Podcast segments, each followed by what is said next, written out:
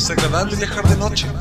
Estaremos en cada lugar, lo que nos demore un carro y tomar una taza de café. Lo importante es irse de todas partes. ¿Entiendes? No necesitamos llevar mucho. Es bueno viajar de noche, dormir en lugares que desconocemos, por pura casualidad.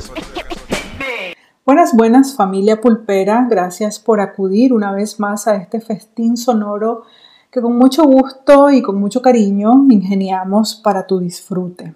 Por acá te saluda ya el primo Encada y a nombre de todo el colectivo Pulpería te deseo siempre mucho bienestar.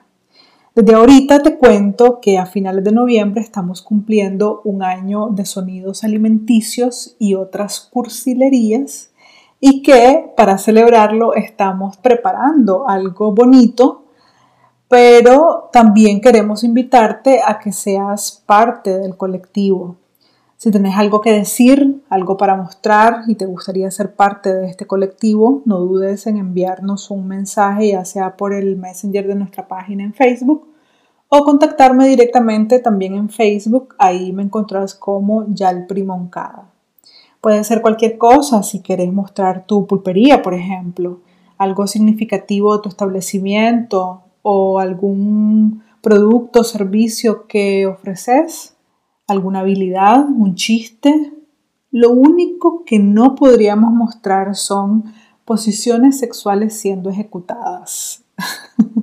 no dudamos que te salen bien y es una habilidad respetada, pero por el momento, y creo que en ningún momento, el contenido de pulpería vaya a enclavar esa postura. Habiendo aclarado eso, ya sabes, contactanos para que colaboremos en comunidad y aunque nuestra mayor audiencia está en Nicaragua, si nos escuchas desde otras latitudes, estaríamos dispuestos a valorar tu contenido e igualmente presentarlo como parte de nuestra nueva configuración pulpera a partir del 24 de noviembre, si es que aún estamos vivos. Te recuerdo que nos encontrás como Pulpería Podcast en las principales plataformas que alojan este tipo de audios, tales como Anchor, Spotify, Google Podcast, Apple Podcast y muchas otras. Búscanos en YouTube, que también subimos un audio video todos los miércoles por la noche por si querés estar escuchando y chateando en vivo, preguntando sobre el episodio o solo pasar a saludar. Si ya te gusta nuestra página de Facebook, habrás notado que estamos un poco obsesionados con el café. En realidad nos gusta mucho. Aunque ahí voy a hablar por mí, pero yo sé que todos o la gran mayoría en nuestro colectivo son cafeteros a muerte o por lo menos hasta que el doctor nos diga que ya no más. Y dudo que le vayamos a hacer caso. y como para gustos los colores, el café tiene muchos matices de consumo. Fuerte, débil, con o sin endulzar, con o sin leche u otro producto añadido, caliente, frío, en postre, o quienes tienen prohibido consumirlo con solo el aroma es posible regocijarse.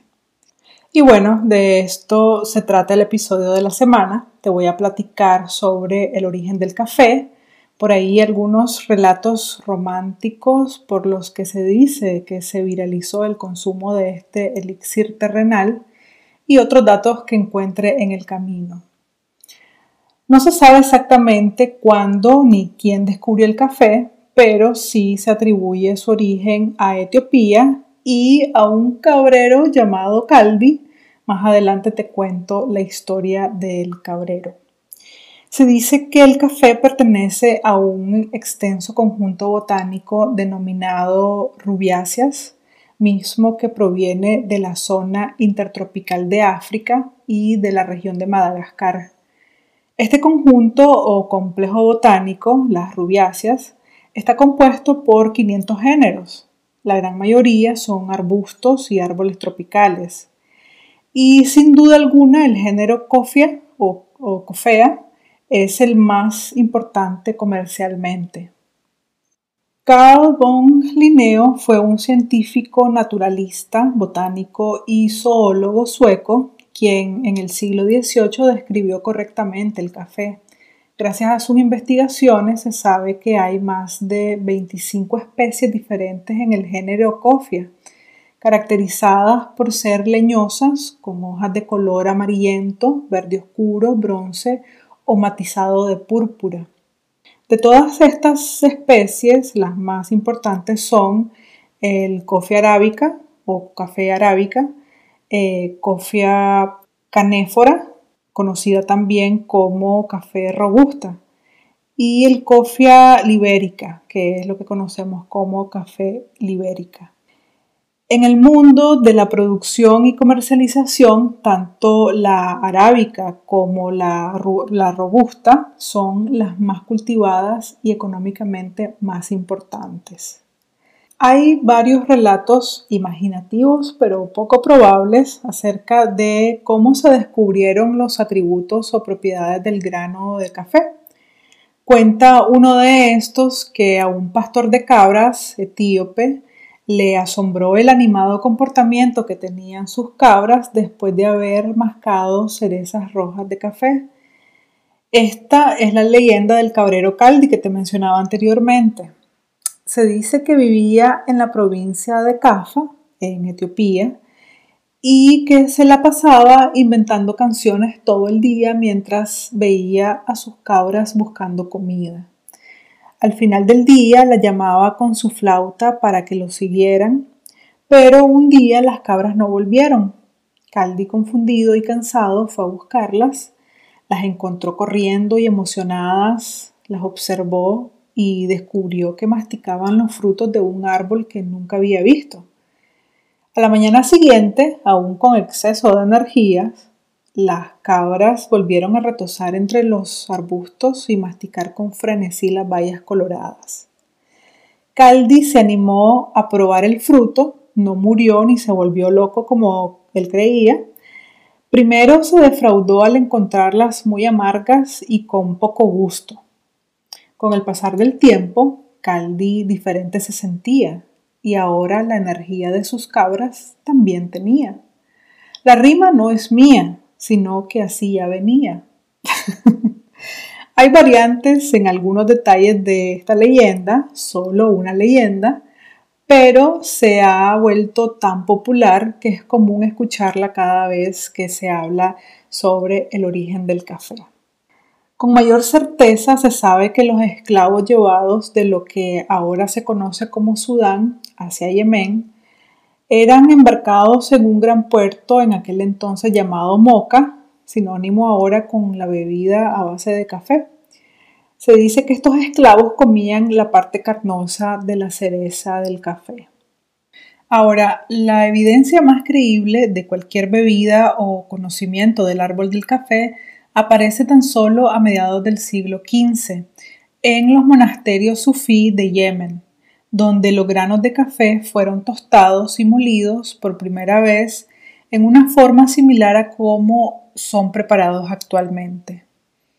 Se cree que el grano venía desde Etiopía, propagándose a Egipto y Yemen principalmente, permitiendo comenzar en Yemen el primer cultivo de café conocido o registrado por los historiadores y que se utilizó como un sustituto legal para el vino. Inicialmente, las autoridades de Yemen alentaron al consumo de café ya que consideraron sus efectos más beneficiosos que los del cat, un arbusto cuyas hojas y brotes se masticaban como estimulante. Luego aparecieron los primeros establecimientos comerciales de café que abrieron en la Meca. Se llamaban Cabe Canes. No sé si la pronunciación es correcta, lo leo literal, Cabe Canes. Este tipo de establecimientos se extendió rápidamente por todo el mundo árabe y los cafés se convirtieron en lugares muy concurridos en los que se jugaba al ajedrez, se intercambiaban chismes y se disfrutaban del canto, el baile y la música. Esto me recuerda un poco al origen de las pulperías. En nuestro episodio cero, que le llamamos el arranque, puedes escuchar estos datos sobre la historia de las pulperías y te vas a dar cuenta un poco de la similitud. En la descripción te dejo el enlace por si te da curiosidad. Entonces decíamos que estos cafés o cafeterías se transformaron en lugares para socializar y se dice que estaban decorados con lujo y cada uno de ellos tenía su, como su propia personalidad. Eran inéditos, no había referencia de algo similar anteriormente, lugares en los que se podía hacer vida de sociedad y tratar de negocios en un ambiente cómodo y al que en realidad todo el mundo podía entrar por el simple precio de un café. Rápidamente se convirtieron en centros de actividad política y fueron censurados. En décadas posteriores, tanto la bebida como los establecimientos de café fueron prohibidos varias veces, pero siguieron reapareciendo. Con el tiempo se encontró una solución. El café y los lugares sociales de su consumo tuvieron que pagar impuestos. Otros personajes también escribieron sobre las bondades del café como brebaje y de los aspectos sociales de su consumo. Por ejemplo, en 1583, un médico botánico y viajero alemán de nombre Leonard Robolf le, lo describió como una bebida tan negra como la tinta, útil contra numerosos males, en particular los males de estómago. Sus consumidores lo toman por la mañana en una copa de porcelana que pasa de uno a otro y de la que cada uno toma un vaso lleno. Está elaborada con agua y el fruto de un arbusto llamado bunu. Un dato curioso es que el café resultó especialmente reprobado por los sectores religiosos. Algunos sacerdotes católicos lo llamaron una amarga invención de Satanás lo veían como un posible sustituto del vino, el cual en su opinión había sido santificado por Cristo. Y voilà, otra invención más de la empresa religiosa más poderosa de la historia humana terrenal. Pero se dice que el Papa Clemente VIII probó la bebida y al instante quedó cautivado. Bueno, alguien con buen gusto por lo menos. y para resolver el dilema religioso, bautizó simbólicamente el brebaje, haciéndolo así aceptable para los católicos. Voilà nuevamente otra invención que vino a salvar a la humanidad. Ahí por la década de 1650 comenzó a ser muy importado y consumido especialmente en Inglaterra dando paso a cafeterías en Oxford y en Londres. Eventualmente su producción y consumo se expandió por todo el mundo. Los holandeses empezaron a cultivar café en la India y en 1699 lo llevaron a lo que ahora es Indonesia. Años después, las colonias holandesas se habían convertido en la principal fuente de suministro de café en Europa y en la actualidad Indonesia es el cuarto exportador de café del mundo. Los comerciantes venecianos fueron los primeros que eh, llevaron el café a Europa en 1615. Curiosamente, en esa misma época también aparecieron en Europa las otras dos grandes bebidas calientes, o sea, el chocolate caliente que llevaron los españoles desde las Américas a España en 1520 eh, la otra fue el té, que se vendió por primera vez en Europa en 1610. Al principio el café lo ofrecían sobre todo los vendedores de limonada y se creía que tenía cualidades medicinales. Una de las primeras cafeterías del viejo continente abrió sus puertas en Venecia en 1720, fundada con el nombre de A la Venecia Triunfante y posteriormente hasta la actualidad conocida como Café Florian en honor a su fundador Floriano Francesconi. Este local se presenta como el café más antiguo de Europa, pero en París el Café Procope, abierto en 1686, disputa el título con cuatro décadas de ventaja. Y aterrizando ya en nuestra América, se conoce que fue a partir de 1720 que por primera vez se cultivó en estas latitudes. El arribo de la primera planta de café lo describen como un relato fascinante y romántico. Gabriel Mathieu de Clieu, era un oficial de la Marina francesa que estaba de servicio en la Martinica. En un viaje a París, con ayuda al parecer de su encanto personal, adquirió un cafeto que se llevó con él por mar de regreso a Martinica. El cafeto fue instalado en una caja de cristal y dejado en cubierta para mantenerlo caliente y que el agua salada no lo dañara. El viaje estuvo lleno de incidentes, o al menos así fue como lo contó Mathieu Declier en su diario. Algunos de esos relatos cuentan que piratas tunecinos persiguieron el buque donde iba el cafeto, Además hubo una fuerte tormenta y el, arbusto tuvo que ser amarrado. Este oficial francés dice haberse visto obligado a enfrentar a un enemigo a bordo que tenía envidia y trató de sabotear el arbusto. Hubo una pelea violenta en la que una de las ramas se quebró, pero el cafeto sobrevivió. Después de esos incidentes, el buque quedó inmóvil por falta de viento y se racionó el agua potable. Para Declio estaba claro que era lo más importante de todo y se dio la mayor parte del agua que le correspondía al cafeto. La planta sobrevivió y el marino también. Por último, el buque llegó a la Martinica y el cafeto fue replantado en Priver, donde lo cercaron con espinas y lo cuidaron los esclavos. El cafeto creció, se multiplicó y en 1726 se hizo la primera cosecha. Está registrado que en 1777 había entre 18 y 19 millones de cafeto en la Martinica. Había quedado establecido el modelo para un nuevo cultivo comercial que podía darse en el Nuevo Mundo.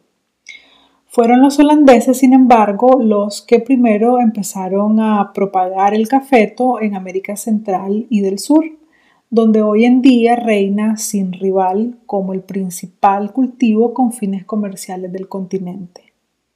El café llegó primero a la colonia holandesa de Surinam en 1718 y después se plantaron cafetales en la Guyana francesa y el primero de muchos en Brasil. En 1730 los británicos llevaron el café a Jamaica, donde hoy en día se cultiva el café más famoso y caro del mundo, en las Blue Mountains. Los sacerdotes jesuitas fueron los encargados de llevar el grano a Guatemala en el año de 1760, aunque tan solo como planta ornamental para los jardines del monasterio que tuvieron en la ciudad colonial de Antigua.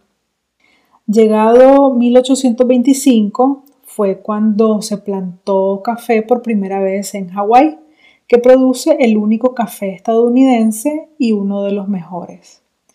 Sin lugar a dudas y sin exagerar, el café es de gran relevancia para la economía mundial. Es uno de los productos primarios más valiosos y durante muchos años fue el segundo de mayor valor, superado únicamente por el petróleo. Su cultivo, procesamiento, transporte y comercialización proporciona empleo a millones de personas en todo el mundo. Para muchos de los países en desarrollo, las exportaciones de café representan una parte sustancial de sus ingresos en divisas en algunos casos más del 80%. Y bueno, no es para menos que en pulpería nos obsesionamos un poquito con este elixir terrenal. No necesariamente porque lo comercializamos, sino porque gracias a su aroma, sabor y calidez, hace que los días, sobre todo los momentos cuando producimos este podcast, sean de especial regocijo. Y llegamos al final de otro vitaminado episodio, esperando siempre que lo hayas disfrutado. Si es así, hacérnoslo saber mediante un mensajito a través de nuestros medios sociales. Y si no te gustó también, contanos qué chispa nos hace falta para llegarle a tu corazón.